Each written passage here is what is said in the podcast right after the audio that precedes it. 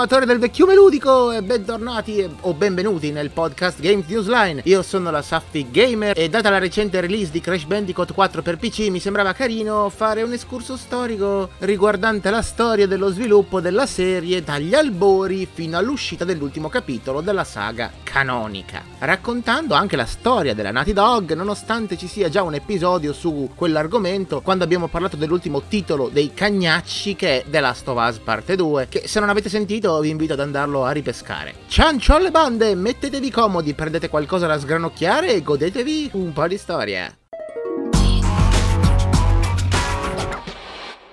Nel 1994 a Santa Monica, in California, Andy Gavin e Jason Rubin, amici d'infanzia con interessi in comune e la tecnologia, decisero di sviluppare un gioco indipendente per l'amatissimo computer che tanto tirava nel periodo, ovvero l'Apple II. Il gioco si chiamava Math Jam. All'epoca il loro studio era chiamato Jam Software. I primi titoli usciti rispettivamente nell'86 e nell'88 sono Sky Crazed, un simulatore di sport estremi invernali bidimensionali con tanto di animazioni per quanto riguarda la caduta e il recupero del del corpo dopo gravi danni da parte di un'equipe medica e Dream Zone, un'avventura grafica punta e clicca con fotografie compresse di ambienti reali. Da quel momento diventarono appetibili per le grandi major, tra cui la prima che diede fiducia, l'Electronic Arts, dove produssero Keith the Teeth nell'89 per Apple 2 GF, un gioco di ruolo basato su un sistema cartaceo, con tanto di domande e quest con scelte multiple di dialoghi, e Ring of Power per Mega Drive nel 91, un gioco di ruolo isometrico con combattimenti a turni, anch'esso basato su un tipico gioco di ruolo ruolo cartaceo. Collaborando con la EA, il team fallì in fretta, ma con l'autofondazione della casa Naughty Dog nel 94 pubblicarono Way of the Warrior per 3DO Interactive Multiplayer, un clone di Mortal Kombat spudorato, diventando però un attimo biglietto da visita e l'Universal Interactive Studio dimostrò interesse nello studio finanziando ben tre giochi successivi. La Naughty Dog quindi approdò sulla concorrente al Nintendo 64, Sony PlayStation, con il primo Crash Bandicoot nel 96, conosciuto prima della sua release come nome nome in codice il gioco del culo di Sonic non solo perché avevano sviluppato per Sega, ma anche per la caratteristica di guardare sempre il fondoschino del protagonista in calzoncini blu come il famoso porcospino.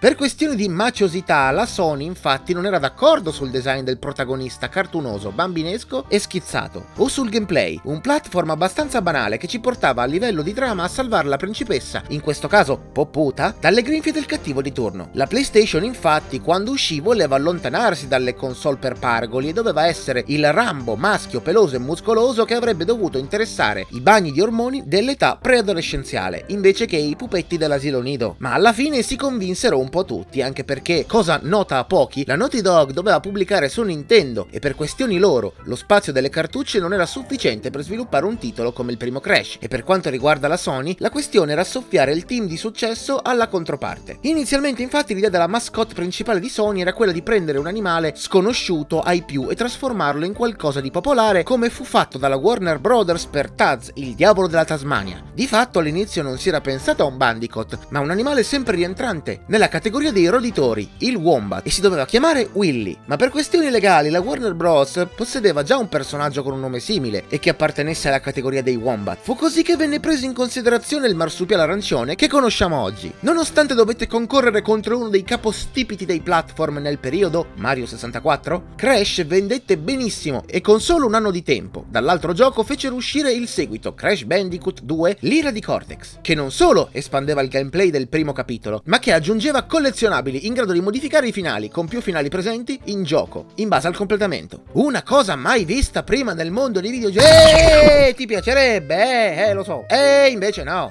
Già, esistevano altri titoli che proponevano finali alternativi, per dirne uno Clock Tower per il Super Famicom dove erano presenti ben 9 finali diversi. Nel 98 Crash 3 Warped che ha consolidato quello che il capitolo precedente aveva instaurato. Basato sulla logica dei viaggi nel tempo, in Crash Bandicoot 3 Warped poteva permettersi di avere ambientazioni variabili senza snaturarle nello storytelling, cosa che ha portato all'uso di tre motori grafici differenti che venivano caricati in base alla necessità o al livello da affrontare. Tutto questo in un solo capitolo. Non solo, ma fu inserito in segreto la demo di Spiro nel menu del gioco di Crash per PS1 e con l'inserimento di un codice era possibile sbloccarla e giocarci. Questo perché Naughty Dog e Insomniac Games hanno sempre lavorato a braccetto tra di loro e condividevano una fondata amicizia. Infatti nei loro giochi a seguire è possibile trovare degli easter egg che richiamano dettagli di altre serie o spin-off ufficiali dove i protagonisti di altre case si incontravano, come nel caso di Jack and Dexter e Ratchet Clank, rispettivamente i personaggi iconici delle due case di sviluppo. Nonostante le circa 7 milioni e mezzo di copie vendute di Crash 3, la Naughty Dog decise di interrompere la serie per dedicarsi ad altro. Uno spin-off ovvio se si guarda il lato di concorrenza applicando il contesto di Crash nelle corse automobilistiche. Infatti, nel 1999 esce CTR Crash Team Racing, un gioco di corse che prendeva piene mani dalla serie di Mario Kart, dove si doveva gareggiare utilizzando armi per rallentare gli avversari e guadagnare posizioni. Una chicca è che per lo sviluppo del motore grafico, la Naughty Dog cercò di emulare la prima isola di Diddy Kong Racing, uscito per N64, e questo bastò come test per pubblicare il primo CTR. CTR è ricordato anche per essere l'ultimo titolo della serie sviluppato da Naughty Dog, dove lo studio passò ufficialmente a Sony, ma i diritti rimasero alla Universal Studio che negli anni a venire faceva cambiare continuamente lo studio per la produzione dei giochi della serie affidandoli a studi esterni. Nel 2000 infatti la Eurocom, casa esterna, produce un party game a tema Crash di combattimento in stile Mario Party, ma con una raccolta piuttosto variabile di minigame che variava il gameplay, che risulta comunque ancora oggi molto divertente e a tratti bello impegnativo per non dire frustrante. Crash Bash. Sì, poi si venne a scoprire che la Eurocom prese il materiale già sviluppato in circa l'80% dalla Naughty Dog in precedenza. Ah, eh vabbè. Ecco perché era un bel gioco.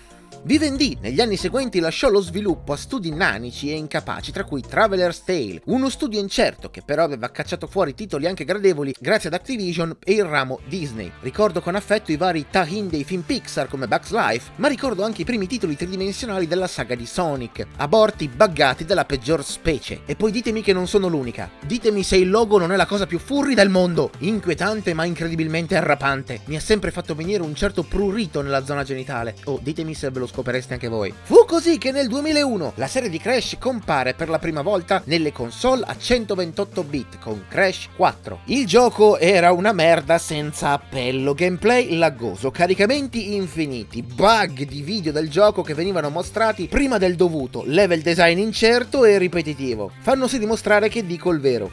Oh, il gioco vendette le sue belle 5 milioni di copie, eh? Ma come posso dire... Mm, avete presente la grande crisi ludica dell'84? Quella avvenuta per colpa della principessa Atari. Ecco, da lì in poi tutti sapevano che la serie non sarebbe mai riuscita a riprendersi. Dal 2002 al 2006 sono usciti svariati titoli principali e spin-off per console casalinghe, mobile e per la grande maggioranza console portatili Nintendo come il Game Boy Advance e il Nintendo DS, tra cui alcuni prodotti della Vicarious Vision, gli stessi che fecero nel 2017 il remake dei primi tre giochi della serie. Crash Bandicoot XS nel 2002, Crash Bandicoot 2 Entranced, Crash Bandicoot Fusion nel 2004, tutti platform bidimensionali, che raccontava la storia di Ann Cortex che era riuscito con un marchingegno fantascientifico a rimpicciolire il mondo. Crash Boom Bang nel 2006, un party game di stampo orribile, e un bel numero di spin-off di corse tra cui Nitro, Tag Team Racing per PS2, giochi di corsa in stile Mario Kart molto semplici che a me non sono dispiaciuti, ma tutti gli altri hanno detto loro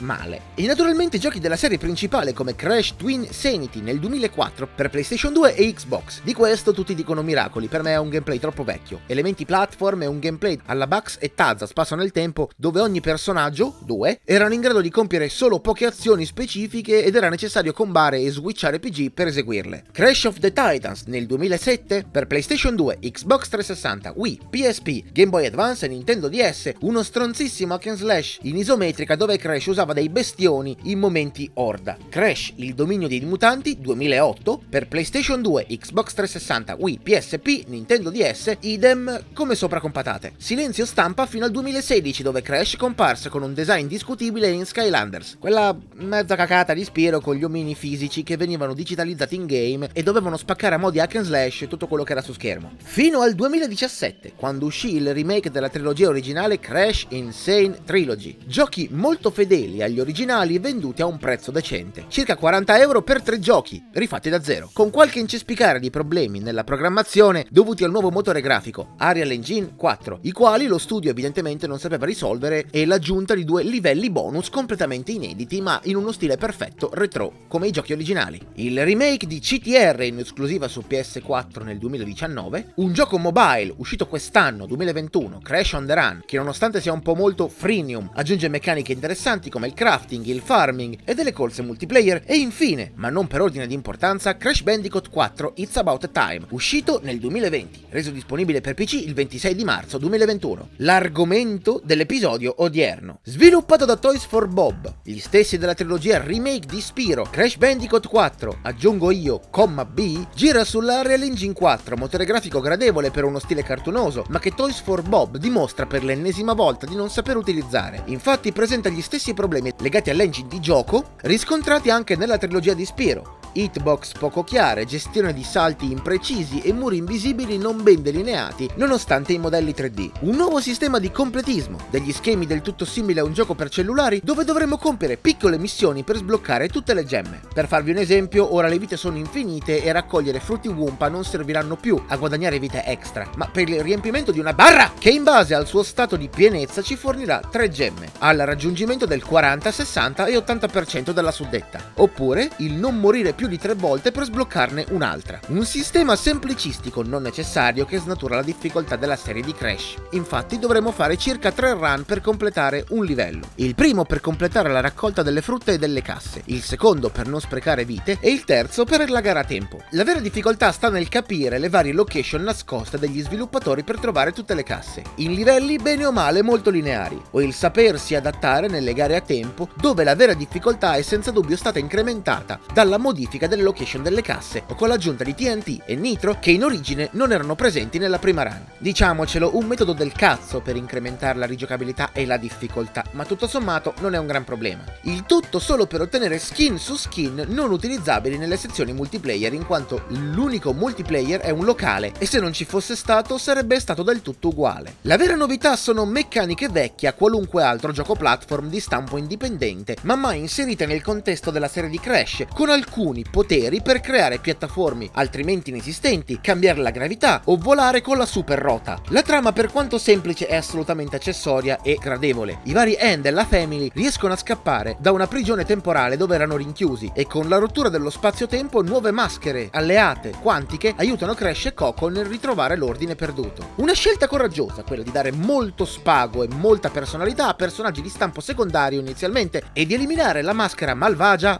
Uka Uka, elemento cardine della maggior parte dei capitoli precedenti. Le nuove colonne sonore, assolutamente in stile classico per la serie, sono gradevoli ma mai protagoniste e l'utilizzo di certi personaggi antagonisti non aumentano la rigiocabilità, ma considerando il prezzo dell'offerta, il titolo è piuttosto valido, anche passando sopra ai piccoli errori e meccaniche del cavolo che hanno aggiunto. Tutte cose abbastanza dimenticabili per tutti tranne che per me, ma me ne farò una ragione. C'è già gente che grida al miracolo sostenendo che è effettivamente il miglior capitolo della serie. Inutile che vi dica che sono assolutamente in disaccordo per i problemi prima citati. Sto comunque portando la serie completa sul canale Sapphic Gamer che trovate in descrizione in ogni episodio del podcast, nel caso voleste valutare l'acquisto di 40 euro per PC, disponibile sul launcher Blizzard. Nonostante qualche freeze, il gioco su PC è un evidente porting che ha portato con sé gli stessi problemi e pregi della versione console, tra cui i 120 frame in sezioni poco concitate e crash frequenti dovuti a un sistema di antipirateria del launcher Blizzard. E con questa notizia bomba vi salutiamo. Vi diamo appuntamento al prossimo episodio. Speriamo che vi abbia fatto piacere un episodio vecchia scuola sugli excursus di nuovo della Naughty Dog e su tutta la serie del nostro marsupiale arancione preferito. Come al solito trovate tutti i link dei podcast e i nostri progetti in descrizione, nel caso ci vogliate seguire anche su YouTube e sui vari social. Episodi come questi servono per ricordarvi il nostro slogan che è quello di rendervi Consumatori consapevoli! Detto questo, noi ci sentiamo al prossimo episodio, sempre allo stesso posto, sempre alla stessa ora. Da Games News Line Studio è tutto e buonanotte!